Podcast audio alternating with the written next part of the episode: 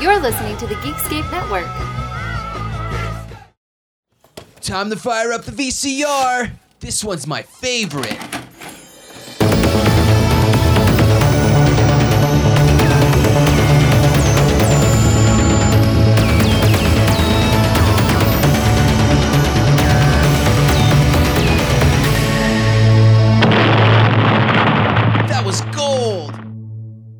Welcome to Analog Jones in the Temple of Film. I'm Steve, And I'm Matt. and we're a VHS podcast that looks at the box art, trailers, and behind the scenes. And this week is number three in Matt's Noirch.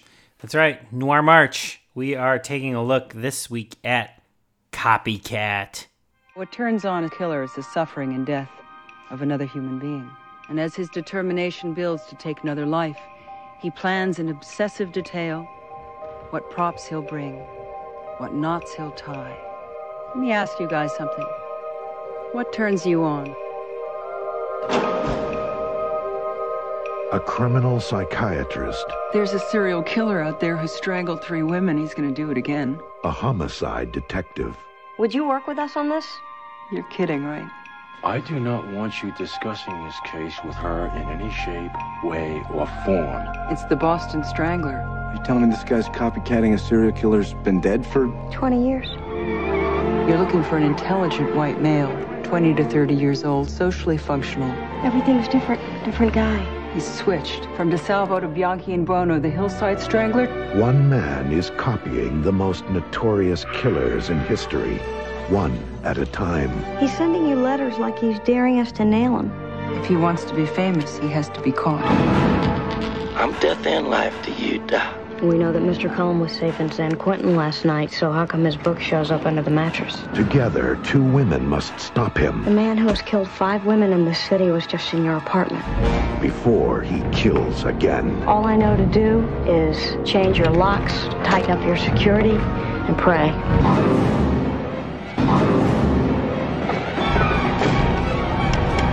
Sigourney Weaver, Holly Hunter, and Harry Connick Jr. in a deadly game of cat Here, kitty, kitty, kitty. and mouse. Copycat. That's a great trailer. It is. It's a great. It doesn't give anything away, but you're hooked and you want to see the movie. Like, I'll watch it again. Shit. Tells you just enough where someone is copying all the great serial killers of the past. I wouldn't say great, they're actually horrible, but well, all the famous. famous, yeah. It, it's a fame thing with this. Yeah. I'm not obsessed with serial killers. I'm not either. Yeah. I'm obsessed with these kind of movies, but they're fake. You know, like these aren't real. Like, I love detective movies, but I don't. I don't like real life stuff. I'm not the person that watches the crime documentaries on Netflix. I don't care. It doesn't do anything for me. No, they gross. boring. I just I don't like real ser- serial killers. I love fake ones, Yeah, I love movies about serial killers that mostly tend to be fake. So but I want all my violence to be made up. yes, I'm not a not a true crime guy. No, me neither. So we got that in common. You know what else we have in common? We both like Copycat. Yeah. So this was the first time you had seen this. Definitely, yes. This is this is only the second time I had seen this movie. Uh, much like the movie we talked about last week. Um, yeah, this was only the second time I had seen it, but I fucking love this movie. Yeah, I'm not a big thriller guy. I haven't seen a lot. I've seen the bigger ones, you know, a lot of the ones that people talk about. Uh, this one should be talked about more. I'm surprised it's not. Yeah, I I watch a lot of thrillers. I am a thr like I I have my horror fan thing, but I think my like my side thing that I like just I've seen them all. I've seen every thriller I can get my hands on these crime thrillers and noir thrillers and things like that. I I love I love thrillers and particularly I love 90s thrillers. But that all aside, even taking my love for it aside, this is one of the best thrillers ever made, I think. Just It's really good. Uh, I was captivated the entire time. yeah, it's it flies flies along. It doesn't. There's no there's no slog in this story at all. This movie flies. It is entertaining. It's pulpy enough, but it's not cheesy. It's it it, hits all the right notes for this kind of movie. It's also got great 90s technology. Yes, computers. the computers. The one that cracked me up is when she gets mail and it makes the most obnoxious sound. Um, I didn't have a computer in '95. I don't know what they were like. Pretty sure that one was just made up for this movie. But, uh, and I love how the cops don't understand some of the lingo that she's putting down Right. with it. She's like, I'm turning off my computer. This is an open network for him to just come right in. They're like, we'll lock the doors. And I was like, oh, wow. oh yeah, it's funny. Yeah, there's a lot of '90s technology in here being used uh, by the killer and by our lead, who is Sigourney Weaver, is our lead in this one. well, see, is it Sigourney Weaver or is it Holly Hunter? Well, it is Holly Hunter. Uh, I mean, it is. Oh, shit. Actually, I don't know who this is. I think I think they share it. Yeah, I mean they. Uh, I'll get to the cover in one second, but they share top billing. Uh, Holly Definitely, Hunter and yeah. Sigourney Weaver, but I think it's Sigourney Weaver's movie because she is the inciting incident. So I Mhm. think she, you know, our our hero, I guess, is Holly Hunter, but our main focus, I think, is Sigourney. Both fantastic though in this movie, like no question that these are Yeah. they're giving some career best performances in this. They're both really good. Everyone's everyone's good in this. Um, and so I'll I'll break down the cover for you, but then I, I'll sort of reveal for those who don't know who one of one of our killers is in this movie. Um, so it says on the cover Sigourney Weaver, Holly Hunter above the title, um, and then we get a face uh, with sunglasses on, and in the reflection of the sunglasses, we see Sigourney Weaver, and Holly Hunter's got a gun pointed at it, and Sigourney Weaver's looking inquisitively, and our tagline for it is. One man is copying the most notorious killers in history, one at a time. Together, two women must stop him from killing again, or they're next. Copycat. And it has underneath the title Dermot Mulroney, who is another cop in this movie, and our killer, one of our killers, like our, our featured killer, is Harry Connick Jr. Yeah, and he's grody in this. Oh man, this is like this is also like the um music career and friends era of Harry Connick Jr. and he is not doing that in this movie. he is the opposite. Like for t- for the kids today, for example, this would be if like Michael Bublé played a serial killer in a movie. That's what was happening here in 95. It was smooth uh singer, you know, old-timey singer playing a serial killer in a movie. Well, and then the next year after this, Harry Connick Jr. plays an incredibly small role in Independence Day. Right. But in this one, he's playing a killer, and you can tell he is loving it. I think that Harry Connick Jr. should have gotten a supporting actor nomination for this movie, hands down. I just don't know if he does enough uh, because it, it didn't. The role doesn't act. You know, it doesn't call for it. But uh, he is really just. It's kind of hard to tell it's him. He's, he's so good. He's got the fake teeth in, where it looks like he's got like a chip down the middle, and his his skin is yes, gross. He's got like crazy acne, like And he's- oily. Yeah, he's He's just weird. he's so good. Um, if and you bumped into him on the street, you'd be like, "Nope, not talking to you." You'd be like, that guy's a serial killer. um, and so that's the face that's like highlighted in blue, I think, on this cover. I think they're going for Harry Connick's face with them looking in the. I yeah, I didn't know. Now that I look at it, I was like, "Is this the the actual killer or the other killer?" Because this says two killers, one in prison, one doing the killing. Yeah, very similar, I guess, to Silence of the Lambs, Yeah, but mhm. do they do it completely different in this movie? Like, Yeah, because Harry Connick Jr.'s killer isn't the one they go to for. I mean, well, he does give some information, but he's not the genius. right? He's just involved. Like he he's just trying to get more fame out of it. Yeah. that's all. Yeah, because didn't he write a? Yeah, was- he wrote a wrote- book on yeah, it. Yeah. yeah. and they had correspondence. The him and the actual killer of this movie. Um, flipping it over to the back, if you don't know what this is about, uh, you know, based off of the trailer and what we've already been talking about, this is this is your rundown. Uh, review at the top: cracklingly good, nail-bitingly tense, tautly directed. From Okay. the New York Times. Yeah, wow. They didn't need any other reviews on here. um, and we see our three stars. We see Sigourney Weaver, Harry Connick Jr., and Holly Hunter on the back here. And here is uh, our little write up. The best reviewed thriller of 1995 is Copycat, a sensational adrenaline pumper about the desperate hunt for a mass murderer with an elusive MO. He copies serial killers of the recent past. He's out there, but who is he? When, where, and how will he strike? An ambitious San Francisco homicide detective, Academy Award winner Holly Hunter, and a noted criminal psychologist, Sigourney Weaver, piece together a jigsaw puzzle of crime as they close in on a fiend with a knack for staying a step ahead and leaving a body behind. Uh, John Amiel Sommersby directs the smartest and most gripping thriller since The Silence of the Lambs, Newsday. Dermot Mulroney, William McNamara, Harry Connick Jr., Will Patton, and other co stars bring extra heat to the film's feverish race against time. For the ultimate suspense and excitement, choose Copycat. But remember, he's out there.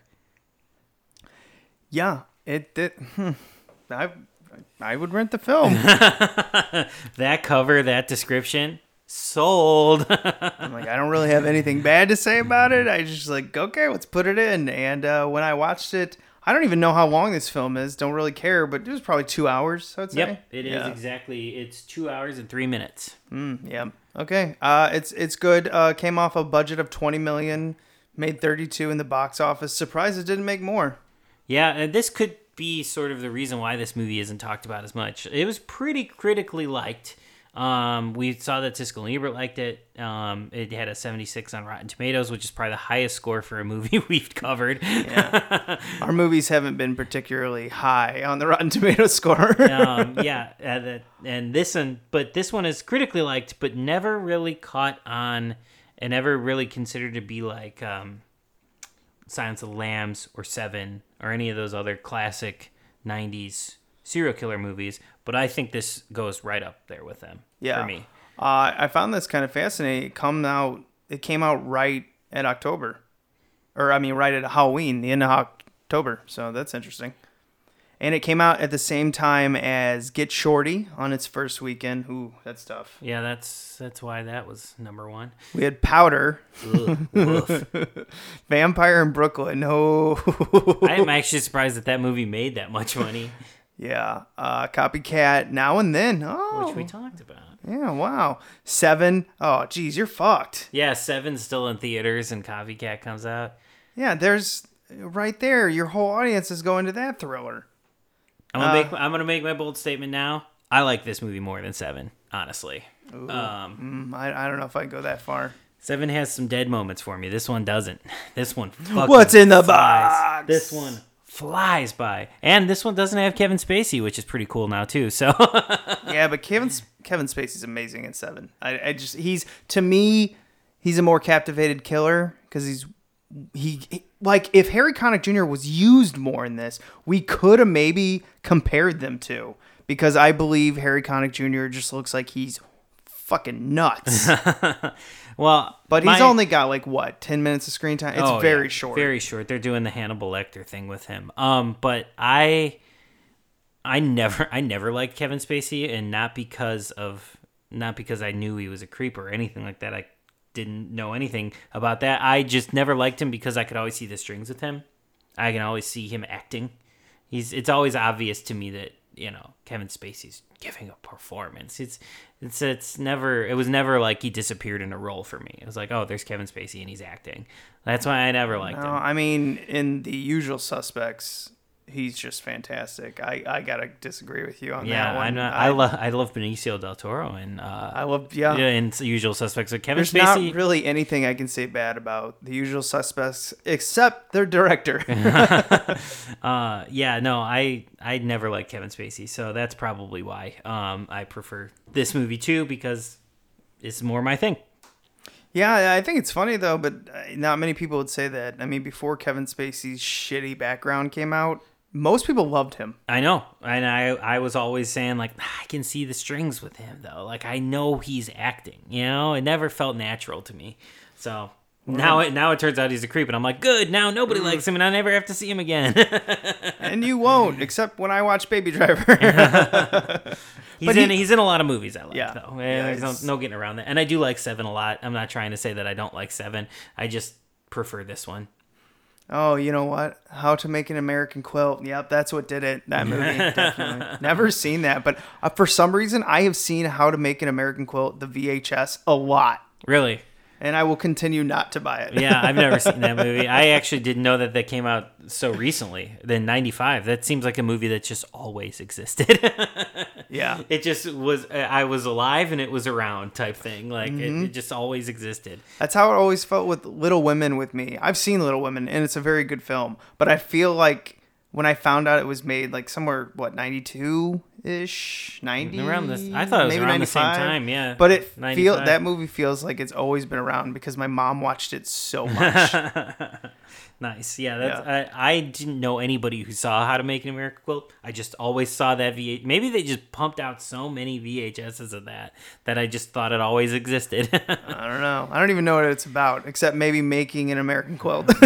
it, it, it's just like a how-to video that's like two hours long, and they got it in theaters somehow. That'd be hilarious. I'm sure it's about family. Ugh, gross. This movie's about serial killers, and I like this movie. Um, And and a very horny Sigourney Weaver. yeah, she's looking to get laid.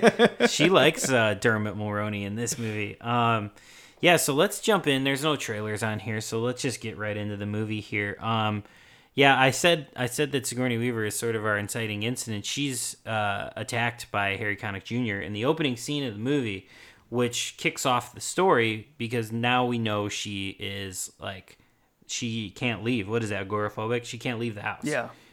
I what did he say? Um, so when they made that announcement, oh, she's got agoraphobia, and did he say like what? Now she's she doesn't like spiders? Yeah. and I was like, did you just do a uh, John Goodman in um, arachnophobia reference joke there? No, I think I think it was just the dumb cop thing they were doing here. well, I I've heard agoraphobia. I didn't know quite what it was though. you can't leave. You're afraid to leave your house. Yeah. And like um you like have panic attacks and stuff thinking about leaving. And she really does. Uh, like her friend, her, her gay friend. yes, so because it's a 90s movie, she has a gay friend. Yes. Uh, and he's like, oh, just give her a bag. She breathes into it until she passes out. Then she wakes up and she's fine. He's Um, so calm about it. I actually did like the gay friend in this because unlike in a lot of 90s movies, he's not stereotypically gay. You don't really find out he's gay until you see that he has like uh, a boyfriend. He's Mhm. not like, you know, in 90s movies they had to be Will and Grace big gay, you know? Like Yeah, this is right before the Will and Grace. Well, Yeah. I don't know. Maybe Will. It was around the same time, Yeah. yeah. It was all around that same time of like Friends and Will and Grace and all those NBC Well, not sitcoms. every gay man has to be Jack. Exactly, but in every movie, you would think that that would be the case, but this movie didn't do that. So I That's appreciated that. Extreme stereotypes. I guess they just sell well. Yeah, and they did in the '90s because gay was huge. It was like. It was like still kind of weirdly like taboo, but we liked it type thing. I don't Well, know. We were weird me- about it in the '90s. To me, because I lived in Missouri, I just remember they're like, oh, cities. They're full, full of those gays. and I grew up in the city. We were like, gays, they're so fun. we love them. and then when I got up to Chicago, I was just like, I, I don't, you just kind of mingle with a lot of different people. So it's like, yeah, yeah, they're there. But if they get, if they don't fucking go on a green light, I'm still gonna honk my horn at you because I will hate you. Like when you get into Chicago, you just put them all into a melting pot, and they're like, doesn't matter who you are. If you fuck up in traffic, we hate you. Yeah, right. It's a. it's- there's no racism here. There's no oh, sexism whoa, here, whoa, but whoa, there's trafficism. Here. Yeah. Uh, but there is racism and Yeah, sexism here. it's like, just, whoa. It's just the big picture. We're, we're a liberal city. It was a good. Um, it was nice for the joke. But uh, we're trafficist here, though. Yeah, If yeah, you, we're, like uh, the reason we don't have traffic like LA because we're actually aggressive about it, and we actually need to get places. Get off the road. Yeah. I've been yelled at so many times when I delivered pizza. I would stop for like two seconds to look at an address. Like, what the fuck? Oh, I love it, Chicago. We move our ass here. you know who else is aggressive? Harry Connick Jr. trying to kill Sigourney Weaver. yeah, and that's the that's really the only scene we get with him for a while, Mm-hmm. which and it's a great scene. Yeah, because she's doing a speech at a college about white males from the age of, I don't know, was it 20 to 35? Mhm. Are basically 90% of the serial killers out there. I assume she just means in you know, U.S. maybe Canada. I don't know. She doesn't really like. I think she says in the U.S. Does she? I think she says. Yeah. Yeah. But uh, yeah, so you and I, I'm actually past the age now. So, but you, I'm probably a serial killer. yeah. but yeah, it it was fun because she saw um, his character, Harry Connick Jr.'s character, uh, in the crowd, and of course she didn't actually see him. But she, then she goes to the bathroom, and a great scene is he's pretending to be a woman because he's got high heels on. So a cop comes to look in the bathroom, looks underneath, and he goes, "Oh, sorry, ma'am." And then Sigourney Weaver does her '90s, putting the toilet paper on the toilet or the the toilet seat. Cracked me up Before before we had the rings. Yeah. Before we had the little uh, at the airports. Yeah. Um, yeah, and Harry Connick Jr. is it kills the cop and uh, strings her up. Very, Yeah. Like this movie starts you off. Like Yeah, this there's- is like five minutes into the movie. Well, because I had not seen this, I was like, "Oh, is this one of these? Are they going to kill the main star immediately? You know, is this like a 1996 Drew Barrymore? Uh, but no, well, you get a fake out with Harry Connick Jr. because he's not the killer throughout the movie. Then no, now, um, and uh, but he kills the cop, and then I guess this is how he gets caught and goes to jail. Yep, Yep. he gets caught because then we slam to the credits, which are the the title treatment, Mm-hmm. um, where it says copycat and it stamps it a bunch of times. Yeah. love it, love it. Uh, you know I love a good title treatment. Those 90s, uh, just kind of they're they're slightly corny but fun. They're awesome. Yeah. Yeah. they're so good. Also, like and this is WB, so of course WB I feel like is the one who always did this. They always had cool titles. Yeah, they even had the ones that interacted with the logo sometimes. Yeah. it was fun. Um, but we also one thing that I didn't even mention yet that we get in, a lot in the opening scene and then in some of the in more intense scenes. This score is incredible. We you guys have you don't even know it yet, but you've heard this score in probably every thriller trailer you've ever seen. It's from this movie. Yeah, I feel this like movie this- is the thriller score. I feel like Warner Brothers has sold this off a lot or reused it. yes. It's very intense. Yeah, this is uh this is Christopher uh, Young, who is one of my favorites, and he really nails it with the the score here. Yeah, this is this. It's good. Everything about this film, top dollar. I mean, it Yeah. says budget's only twenty million dollars, but this feels like a fifty million dollar. Yeah, this movie film. does feel huge. The scope of this movie is gigantic. Like you for a, a movie about that's sort of following a woman who can't leave her home, we see so much of the world around this. You know, Yeah, I wonder if this movie didn't do as well is because it's led by two women. In the '90s, In the yeah, it's a 90s, tougher sell. It was a tougher I just sell. thought about that because you're going up against Seven, which stars, you know, male led. yeah, you know, you got your Brad Pitts and your um, hell, who else is in Morgan that film? Freeman? Morgan Freeman and um, creepy, gross, Yeah, Spacey. Spacey. Um, yeah, this is this is the the female led, I guess, version of it, and they're strong females in this. They're very good. They're and they're quite good in the movie. Our our killer turns out to actually be, and it's revealed in the movie. It's not a twist. I mean, we're gonna spoil the movie for you anyway, but like, it's not a twist. It's revealed that the killer it's- is actually William McNamara, who we made fun of relentlessly on the uh, surviving the game episode. Dad, Dad, Dad, you are the worst in surviving the game. He's the worst. He's fantastic in this movie as the killer. I'm very confused. This is one year after surviving the game, too. Like one year later, he gave this amazing performance after giving the worst performance in surviving the game. so we're gonna say this: Ernest Dickerson just didn't know how to get the performance out of him. Out of out of William McNamara, uh, but he knew how to get a damn good performance out of Ice T. So I'll uh, Yeah, fair enough. um I'll I'll let it slide this time, Dickerson. You're Yeah, what- still one of my favorites. What was the director here? John? Amiel? Yeah. yeah, John? Amiel. Yeah, so he knew he knew how to tap into his talent. Yeah, he really did. He's really good in this. Uh, we also, you know, we mentioned I mentioned at the beginning, Dermot Mulroney's in this movie. He's great.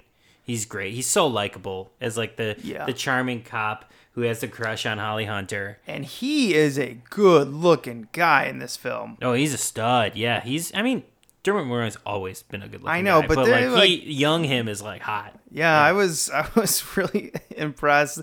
And then I, what I also didn't get in this film is like, why is everyone trying to bang Holly Hunter?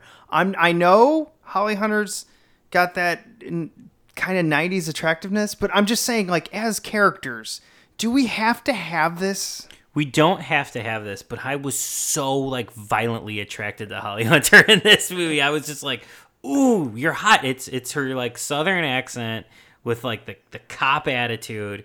She's hot in this movie. She is hot in this Uh, movie. You just love you just love those women in blazers. I love a strong woman. I love a, and she is strong in this movie. And I'm like, I like it. I like it. It works for me. Did you want her to arrest you? I did.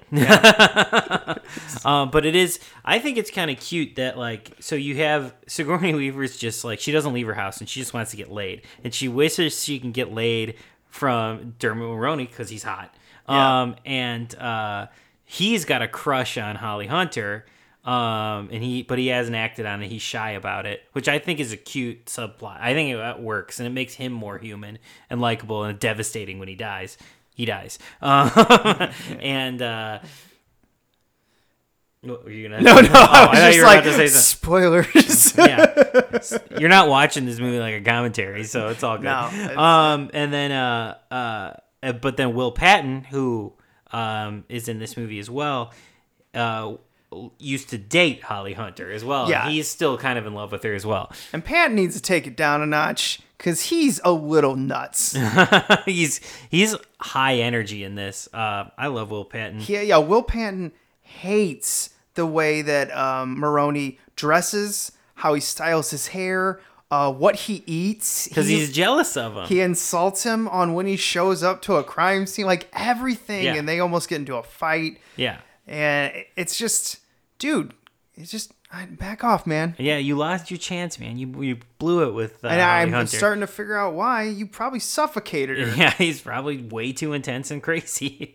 Uh, but there's a great scene after Dermot gets shot and dies when like he's having like the intimate moment with uh, Holly Hunter where he's like, "I would, I wish it was me instead of him that got killed."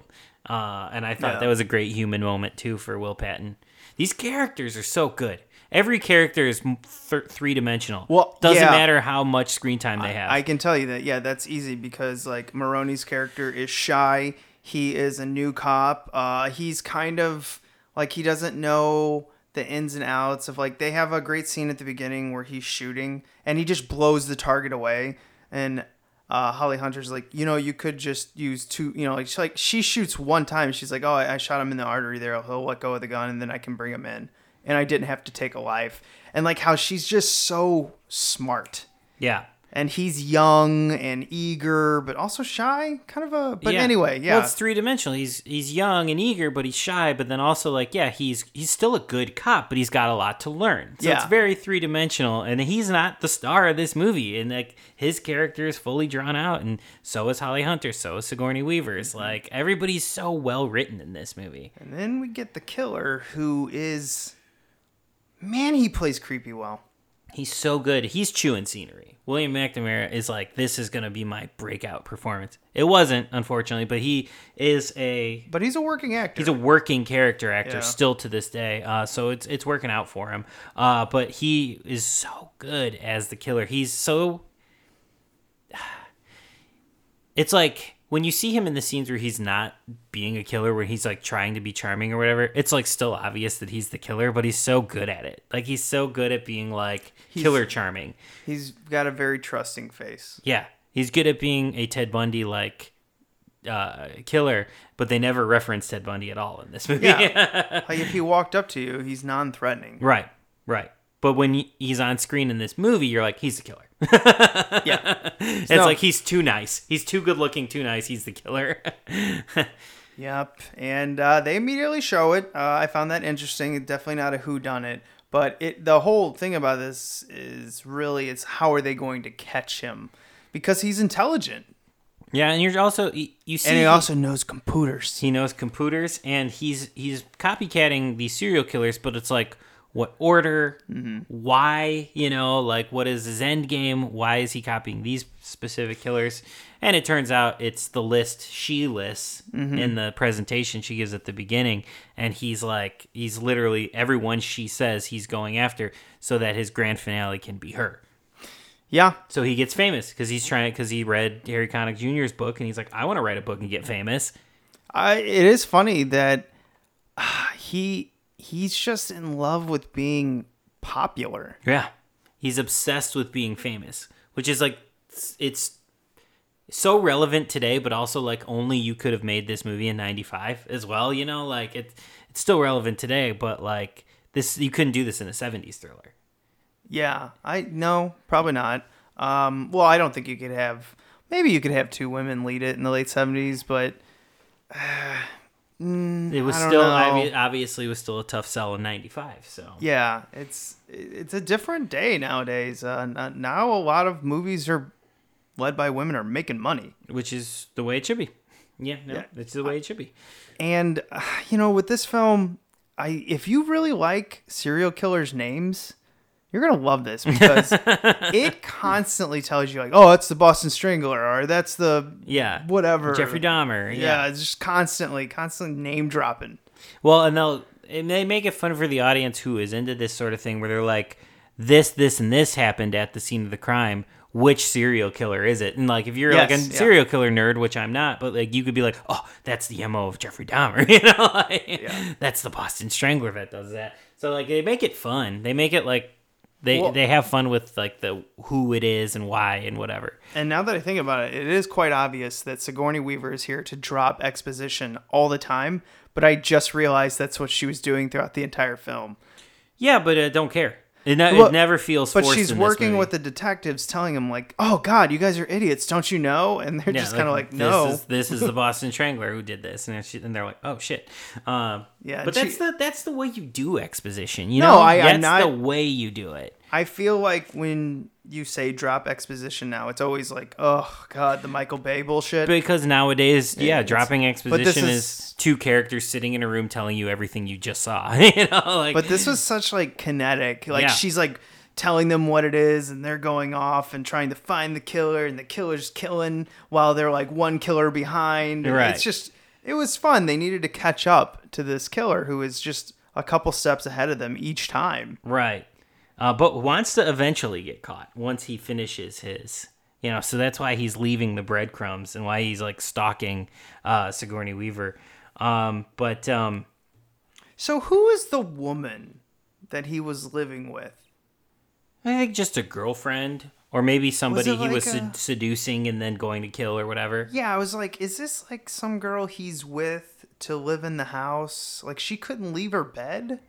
Yeah, I don't. I'm not really sure. It's not really established, but I think my assumption is that it's somebody he's sort of entrapped. And I also love because she's like, "Ugh, you're just gonna leave and go play on your computers." Yep, yep. And It's like, this movie's driving home. And we haven't really talked about it yet, so let's talk about the computers. Um, so one of the ways, uh, you know, Sigourney Weaver gets uh, attached or you know detached from the world as she is focused on her computer, and the killer is then using that to taunt her, sending her messages and things over the computer, and it's it's pretty fun.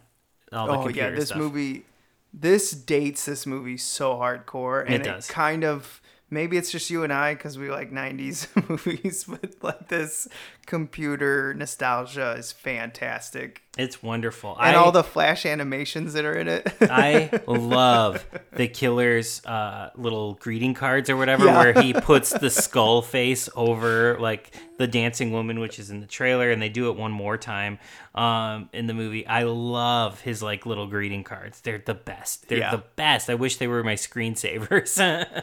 we could probably find them for you. yeah, we could probably very easily or make them probably at this point because this is rudimentary technology at 95 Another character I found kind of just weird in this was their captain, because his mustache is ridiculous.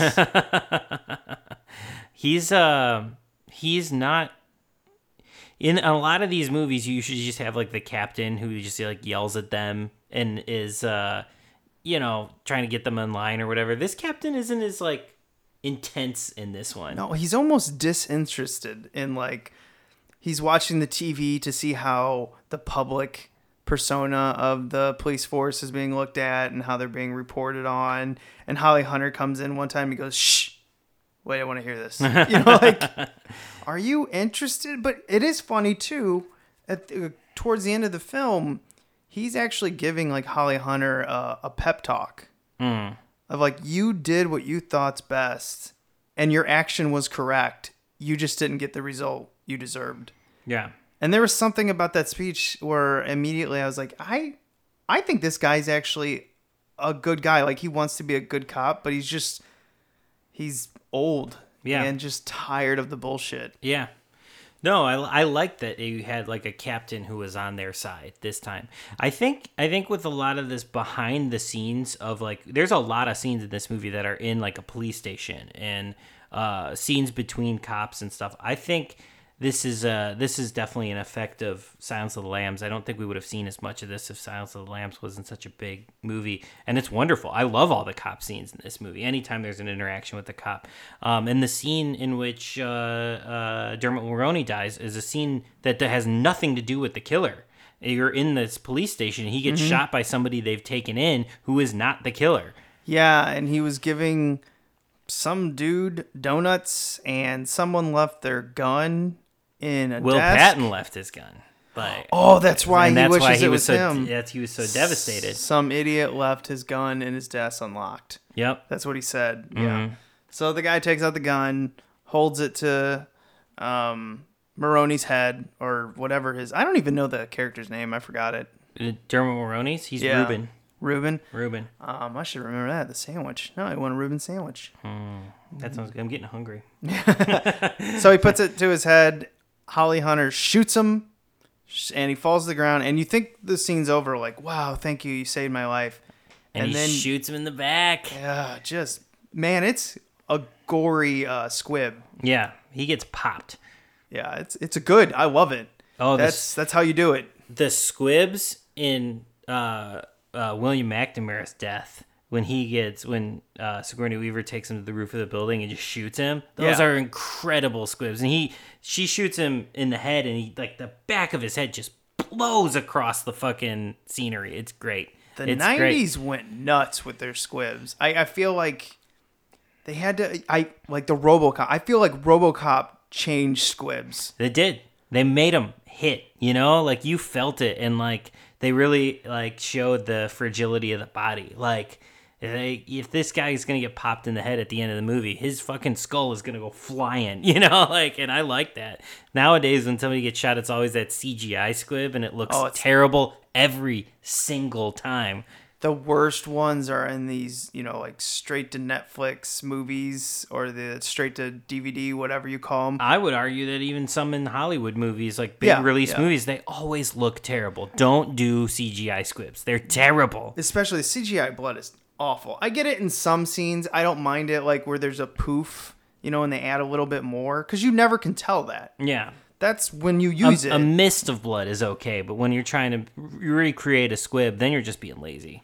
Was it one of the Resident Evils did it, and it was awful. Yeah, they got really CGI heavy in this back half of that series, Yeah. which is weird because the first movie is so gory and like great makeup effects in the first. Yeah, movie. but And the then- first but one's like PG thirteen, and it makes no, No, sense. No, it's not. Was that Evil? one of them was PG thirteen? not the Resident Evil movies. No, Oh, maybe okay.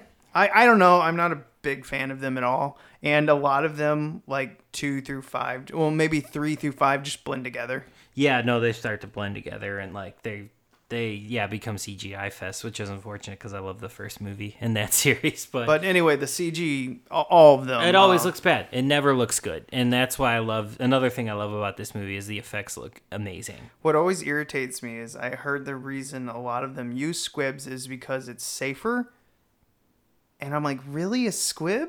Is that detrimental to the health of like? We've been yeah, we've been using squibs for ever. You know, like since the dawn of movies, Yeah. like and and nobody's ever gotten killed from a squib. You know, like Not- people people get killed from misloaded guns and things like that, but a squib is just a pop. People Yeah. get hurt. We don't want people to get hurt, and they do get hurt with them sometimes if you're not careful. But like, I don't know. I think it's worth the it's worth the time to put in to make sure a squib is safe because it's gonna look better on film. Oh yeah, oh definitely because the actor the actor is actually reacting to something. Right, they move, they like jolt with it. Yeah. you know. So uh, back to this film, uh, we get the killer slowly killing a bunch of women and I feel really bad because I just realized all these white males they're just slaughtering women. Yeah, that's what all these killers' MOs are. It's and then later we see, you know, with the Jeffrey Dahmer and stuff, then he goes after men. But very early in the film, his first few killers he's copycatting are all white males that kill females. So we get uh, the killer finally goes to Sigourney Weaver's apartment, Mm-hmm. uh, kills the cops. Man, he slits that one's throat, and it's that's Brutal. a that is straight up horror movie level I throat thi- slitting. That's probably why I like this movie so much. It's it doesn't shy away from the horror stuff in this. Yeah, that was that was pretty nasty. Um, that made that made me like grunt a little bit. yeah, it's a good throat slit. Uh, then um, he gets in there. Holly Hunter comes. She gets shot. Yeah. But you have a fake death out with her. Yeah, she's not she's not actually dead. Uh, and then she. Who dies? The, there's a cop that dies in the bathroom because he's recreating the scene from the beginning of the movie. Yeah, well, he ta- no, he takes her to he he takes the throat slit cop and takes her to the the auditorium where she was giving the speech because he takes her from her apartment. Yeah. takes her to the auditorium where she was giving the speech and strings her up in the bathroom like she was with Harry Connick, and now we've tied it all together. You know that he's trying to emulate Harry Connick Jr.'s killer, um, and uh, he brings the cop with the throat slit and. Oh, just on puts him in the corner? Yeah, it has him on the ground. But then when Holly Hunter comes to save the day, he puts the cop uniform on and the fake blood. That was a great move. Yeah, and she so she thinks that the because he she doesn't know what he looks like. No, I so he, she thinks he's the the dead cop. Um, and then yeah, that's when she gets shot, but she's fine. Oh yeah, she gets shot in the bathroom here, Mhm. not in the apartment. Yeah, she gets shot in uh, twice, I think, but she's fine. Maybe she's. I think she's got a vest on. She's got a vest on. Um, yeah. Uh, she's also smart, and she's the smartest. Um, but before all this went down, of course, Sigourney Weaver had to have the video chat with uh, Harry Connick Jr.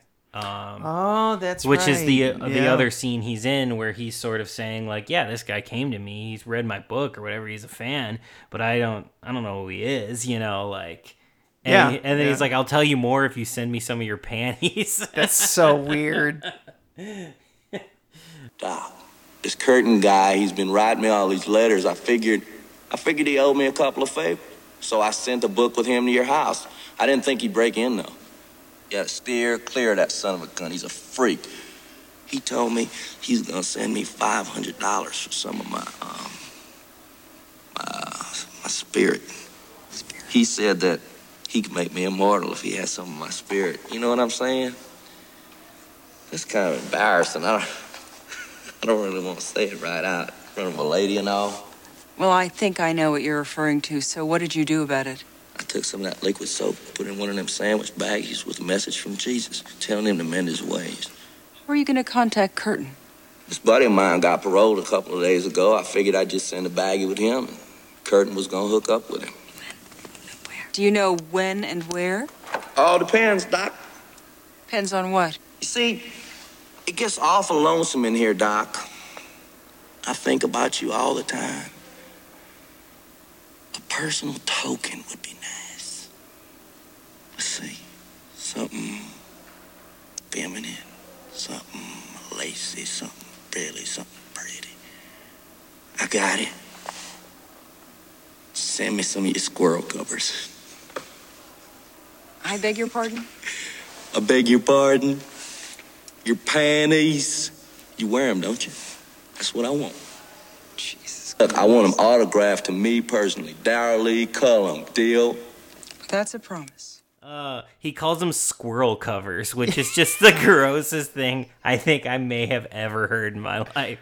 yeah, there was a part of me where I stopped for a second, had to visually think about that, and I go, "Oh, okay, I don't get, I don't know where you're coming from with that, but it's grody." No, and he's got the fucking teeth in, and he's gross in the prison.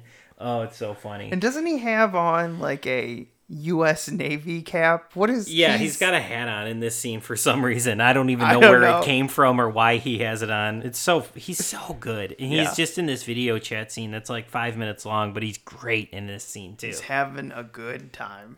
um, yeah, and uh, so yeah, now we we are back to just had to cover that. But now, yeah, Sigourney Weaver is strung up, and the fight is taken then to the roof when she gets out because she, uh, she tries. She basically gets out by making the scene not look like the original scene. She knocks off her other shoe because she had one shoe off in the uh, in the in the original scene with Harry Connick Jr. So she takes the other shoe off. She gets loose, and you know he's she's got to be strung up. So him being a copycat and not being able to do it, he freaks out.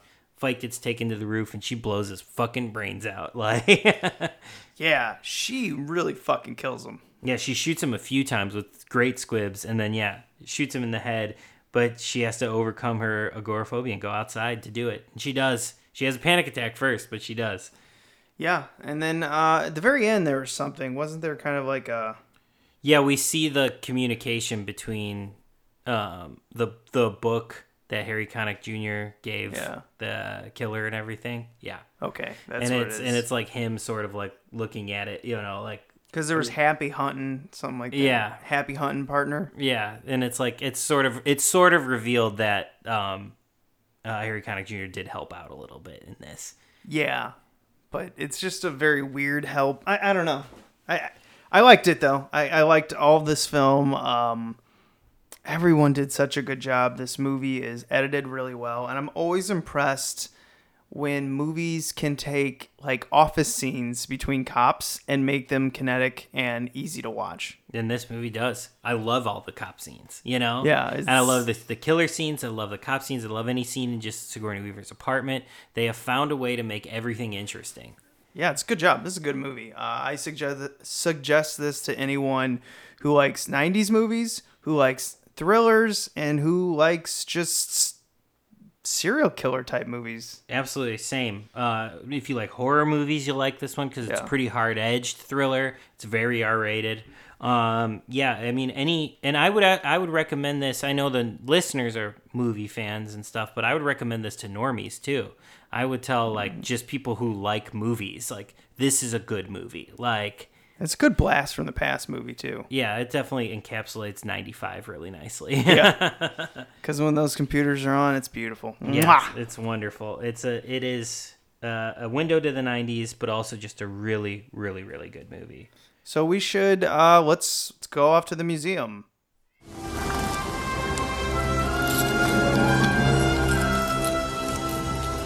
This is the second time I've had to reclaim my property from you. That belongs in a museum. So do you. So the museum every week we take something that we like or don't like and put in our museum so we can either admire it or learn from it. What are you dropping in the museum this week?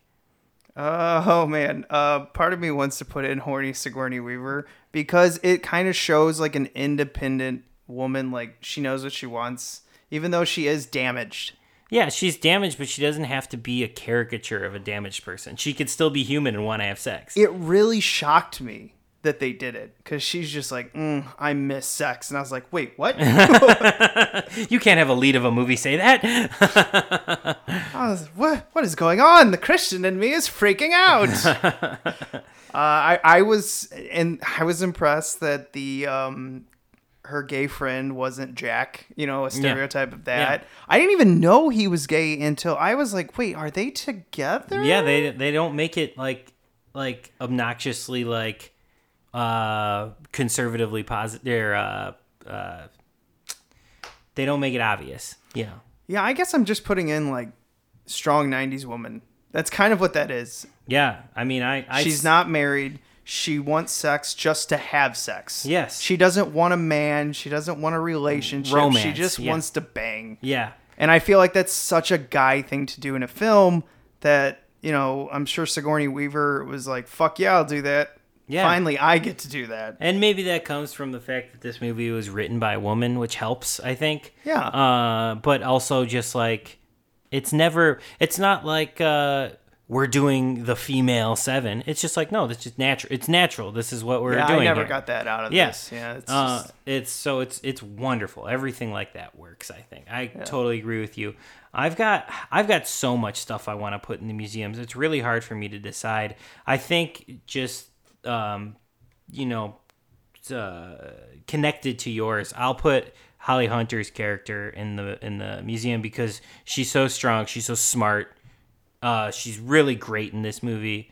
Um, she also is very attractive to me in this movie. Yeah, I know. So everything works for me here for Holly Hunter's character. Yeah, it's it's a good one. I oof. I mean, the, the, this one hits a lot of good notes. Yeah, this one checks all the boxes in all the right ways. I I wholly recommend this movie as well. And since we're we've got some extra time, let's talk other thrillers, uh, and let's see what's what's Matt's favorite here. Uh, I went to the tens, the top tens, and '90s best of '90s thrillers. Let's see how you agree here. Uh, let me go all the way. Number ten, Copycat. Wrong, because it's not number one. Number nine, Fight Club. Ah, is that a thriller? I guess so. I It's it's more of a thriller than anything else, I guess. But I don't really like that movie all that much. I think it's overrated. Number eight, The Crying Game. Well, You think Fight Club's overrated? Absolutely. No, no. all right, number eight, The Crying Game. Uh, I like stuff about the crying game. Yeah, I just I guess it's never one that where I I never think- top 10 it. yeah, Yeah. I don't oh seven Fargo. That's awesome. Yeah, Fargo's great. Uh number six, The Sixth Sense. which Also, I think is overrated. I think no, I think the impact on that was uh huge. The problem is like it's only great impact once. yeah, that's my problem with the movie. Once you've seen it, then you don't need to see it again. Well, I think that's what's wrong with twist endings. Is like while they're great the first time you watch it and it'll get everyone talking about it, it's one time. Well, I, I disagree because like if I if you think about like Scream, you know who the killers are, but you watch that movie over and over again. You can't rewatch Sixth Sense after you know the twist. That's just like I think a lot of people it's so predicated rewatch. on the twist. That's the problem. With I don't know. I think a lot of people have rewatched The Sixth Sense. I don't. I don't know the last time I've even seen it. I've only seen it the one time, the Yeah. first time I saw it. oh, there's ah, Scream. Number five, Scream. Yeah, that's that's my number one. God, That's such a rewatchable movie. It's wonderful. Yeah, it's um Skeet Ulrich. It's great. uh four, Reservoir Dogs. I hmm. I love Reservoir Dogs. Oh yeah, not my so favorite. Tarantino, but I, love it. I love don't it. know if I'd call that. I guess it's, It's got more of a thr- thriller elements. yeah, it's not like a like a thriller like Copycat though. Yeah, yeah, I don't know. Uh, three, The Unusual Suspects. Um, I, I love it. I'm yeah. whatever with that movie. I could take or leave it. Nah, that movie's great. I like you have Benicio del Toro in it. That's about it.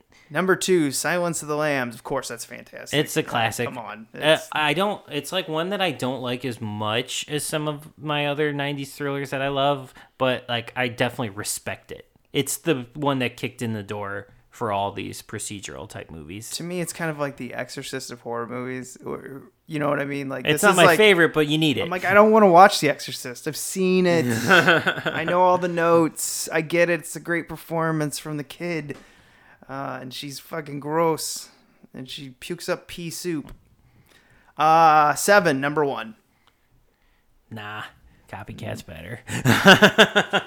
No, no. But um, I, I do love how you're just like, no, I refuse. But here's some other ones I just wanted. I saw uh, Extreme Measures, never seen. Me neither. Basic Instinct, fine. I Classic. It's a classic. The Net. I've never seen it. I'm not a Sandy B fan. No, but that's such a '90s computer. I'm sure I would love it. I'm sure I'd love it today. Ooh, Uh, LA Confidential's on this list. That's yeah. a good one. I like The that movie. Point of No Return. That's a really popular one, Mhm. but it's kind of faded. Yeah. Uh, The Firm. Your boy Tom Cruise. Yeah, I uh, I I like the book. I don't like the movie. Then we have U Turn. I've never seen that. I've Pelican seen that cover though. Yeah, U-Turn was popular in '97. Pelican Uh, Brief is on here. Pelican Brief. That's Course. Denzel. The two big ones, Denzel and um, Julia. Julia Roberts. Yeah. That one's overrated to me. I never want to rewatch that. And I remember that was so huge. I would rewatch it because I've only ever seen that once, like probably when it came out on video. So like I, I'm due for another watch. Another computer movie, 90s Yep. computer. Yeah. So much. Uh, Malice, don't know that. Body of Evidence. Ooh, Ransom. With Ransom. Mel, and That's Mel a- Gibson. that's a tense I- thriller. Yeah, I remember that being tense. Uh, Copland, uh, Wild Things. No. That's one of my favorites. I fucking love that movie. It is a thriller, though. It's a, but that is But it's that's a- that's the pulpiest movie on this Yeah. list. That is just pulp central. that movie was so just sold on a kiss. yeah, it's just straight camp, start to Yeah. finish. It is just a campy movie. All right, a few more. Twelve Monkeys. Yeah, I don't know what Scissors is. They don't even have a fucking photo for it. Poison Ivy. There's Yeah. a good. That's that's my kind of thriller. Uh, Entrapment from the same director from Jon Amiel Uh, Yeah. as copycat. Uh, Entrapment's a blast. It's not like a, nobody's gonna make the argument it's a great movie, but man, it's fun. Uh, Conspiracy Theory, which I know you haven't seen, right? I've never seen that. No. Yeah, that's an interesting Mel Gibson, Julia Roberts film. Uh, and then Double Jeopardy with Tommy Lee Jones. I love Double Jeopardy. Of course, I love Double Jeopardy. I love that movie. yeah, and I mean, like around the same time, uh, we had the Primal Fears. We're out. Uh, you know, the Hand that Rocks the Cradle. Um, Fear. Fear, yeah. Fear is a great yeah. '90s thriller. One of my favorite '90s thrillers. Uh, Pacific Heights. We had a bunch of different stuff out at the time. How is one? Why is Misery on this list, and how is it only forty-two? If it's considered a thriller, it's got to be way up there. Who knows who's voting on these things? Stupid kids. the Craft. No, okay. Uh, officially done with this. Um, that was a good uh, nostalgia trip, though, and I always forget how many thrillers Julia Roberts was in in the '90s. Yeah, she she made a second. She went from romantic comedies to thrillers for a while. Yeah, it was pretty hardcore. So that's gonna end it with our. Um, th- oh no, wait, we have one more. We have one more Are, to are we watch. are we gonna do that or are we gonna not do that? We have Ah, to we'll deci- figure it out. We'll have to decide what our, We our got final plenty of episode time. will be. We have plenty of time, but that'll end it off. Uh, again, tradition. Talk about Horrorama. Oh yes, uh, make sure to come down to Chicago, or if you're in town, come to the Davis Theater, uh, April 26th through the 28th for three days of nonstop horror and fun at uh, Windy City Horrorama Part Two. Uh, we will be there with movies, parties, Q and A's, guests, vendors, everything you could possibly want. A, a one-stop shop for horror in the Davis, in the Carbon Arc, attached to the Davis. It's going to be the best time. You're going to have the time of your life, I promise. Come on down, April 26th through the 28th, Windy City Horrorama, WindyCityHorrorama.com. Nice, man. You got through that one fast. You're getting good. Oh, we just shot like 10 commercials yesterday, so now I just have it in my burned in my brain. You're just walking down the street saying it to people. Yes, By the way, if you want to see Horror City, blah, blah, blah. Anytime anybody brings up horror movies, like even at one of my day jobs, I'm just like, I do a fest. It's called Windy City Horror. I've got the pitch ready to go. you're just a you're turning straight into a marketer. Yeah, I mean, I, it's you have to. You Yep. know, there's only a few of us working on this thing, so. Spread the word. Yeah, and that's what I need you guys to do too. If you're coming or you can't come or whatever, doesn't matter. Tell people about it. Mhm. That helps. That's the biggest thing, honestly. Word of mouth. It's still the best marketing, in my opinion, is hearing it from somebody else. So talk about it. Tell people. Be like, hey, go to this thing because that helps us out and it helps us keep doing it. So Yeah. I told people at work, and they kind of just stare at me because I work with a bunch of developers, and they're like, "Wait, what? we have to leave. I have to get out of my chair and leave my computer? Nope. Uh, but this was fun. Uh, and next month is going to be a little bit lighter because Matt is swamped. yeah, I think. Are we taking off next month? I think we'll do a couple movies. I've got a couple that I want to, but they're going to be light and fun. All right. Yeah. Um, then we'll be limited for maybe the next two months for me because I am in horrorama mode until, and it's bad. I am. I'm drowning right now. I, I shouldn't even be here right now, but I'm here. Um, but Well- uh, yeah, it, it, we'll do we'll do a little here and there. But I'm gonna be light for the next couple months. So sorry, guys. I hope you don't miss me too much. It happens. Uh, just make sure Horrorama goes goes off without a hitch. yeah. Well, we're trying. We're trying. And uh, remember to. Oh wait, yeah, I forgot. You can rate and review us, subscribe, iTunes, uh, YouTube, Podbean, whatever you got out there, and remember to be kind. And rewind.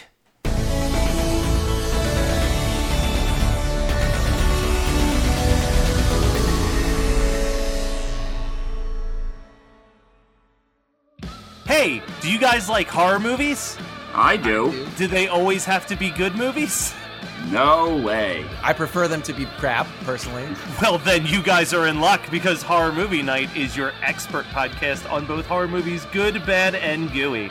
It's just a show of three friends. Brother. Yeah, two brothers and a friend, I, I think you would call it. But we're also we're all friends here. You know, We're friends. goof We're all around. friends here. we friendly. goof around, but we we talk about we talk about movies, but we normally don't actually talk about movies, which is kind of weird. It's, it's a weird dynamic. You have to really listen to understand it.